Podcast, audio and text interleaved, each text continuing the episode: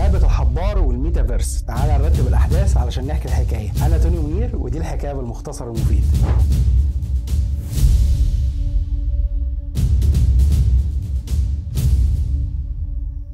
الفترة اللي فاتت لاحظنا انتشار الأوباء بشكل مش طبيعي وأزمة زي كورونا العالم كله اتأثر بيها ده غير التغير المناخي اللي بيتعرض ليه الكوكب. عندك بقى احتباس حراري وثاني أكسيد الكربون وذوبان الجليد وارتفاع مستوى سطح البحر وده هيخلي مدن كتير إنها تختفي. يؤسفني أقول لك إن مش ده مشهد النهاية ده مجرد البداية. مؤتمرات المناخ اللي بتحصل بشكل دوري أكدت على ضرورة وجود حل قبل 2050 لأن بالنظام ده متوقع إن عمر الكوكب مش هيكمل ال 100 سنة الجايين وده بسبب المشاكل الكتير اللي حصلت بسبب انطلاق الثورة الصناعية وكمان التعامل السيء للإنسان مع البيئة. وعلشان كده كان لازم يلاقوا حل.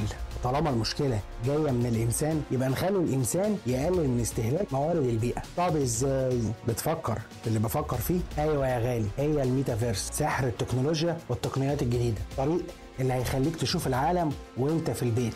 وجود الميتافيرس هيساعد بشكل كبير اننا نقدر نتعايش مع الأزمات اللي ممكن تحصل قدام. الميتافيرس هتخلينا نتعايش؟ حلو. طب إحنا بقى هنتعايش إزاي مع الميتافيرس؟ الخلاصة يا غالي انك لازم تطور دايما من نفسك ولازم تبقى عارف التكنولوجيا توجهاتها رايحة لفين ويبقى عقلك مرن ودايما عنده القدره إنه يتقبل كل تطور ويقدر يتكيف مع التقنيات الجديدة. هما بيدفعوك إنك تقدر تعمل كل حاجة من خلال التكنولوجيا واللي هيساهم بشكل كبير في إننا نحافظ على بعض.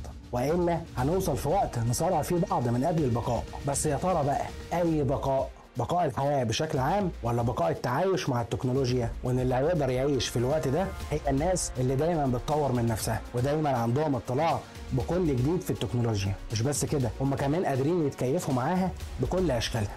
التكنولوجيا بعد كده هتبقى أسلوب حياة ووجودها هيغير كتير من سلوك البشر. من الآخر كده اللي هيعرف يعيش هو اللي هيعرف يعمل دخل وهو في بيته وهو ده المسار وهو ده الاتجاه. ارجع بقى معايا بالذاكرة كده شوية. فاكر مؤتمر المناخ اللي كان في 2019 بعد شهور قليلة من المؤتمر سمعنا عن وجود فيروس بيهدد العالم. آه فيروس كورونا ويا دوب تفوت سنتين ويعلنوا عن الميتافيرس. تفتكروا لعبة الحبار اللي كان هدفها الرئيسي؟ الصراع من أجل البقاء. وأنتوا هتفهموا الحكاية. تفتكروا بقى كل ده صدفة ولا كلها تمهيدات لحاجة؟ الله أعلم. بس إحنا بنتمنى إن إحنا ما نوصلش لكده. في الآخر خليني أقول لك إن لعبة الحبار والميتافيرس الاتنين واحد الاتنين لعبوا على احتياجات البشر. لعبة الحبار استغلت احتياج الناس للمال والميتافيرس استغلت احتياج الناس للتكنولوجيا. وهي دي كانت الحكاية بالمختصر المفيد.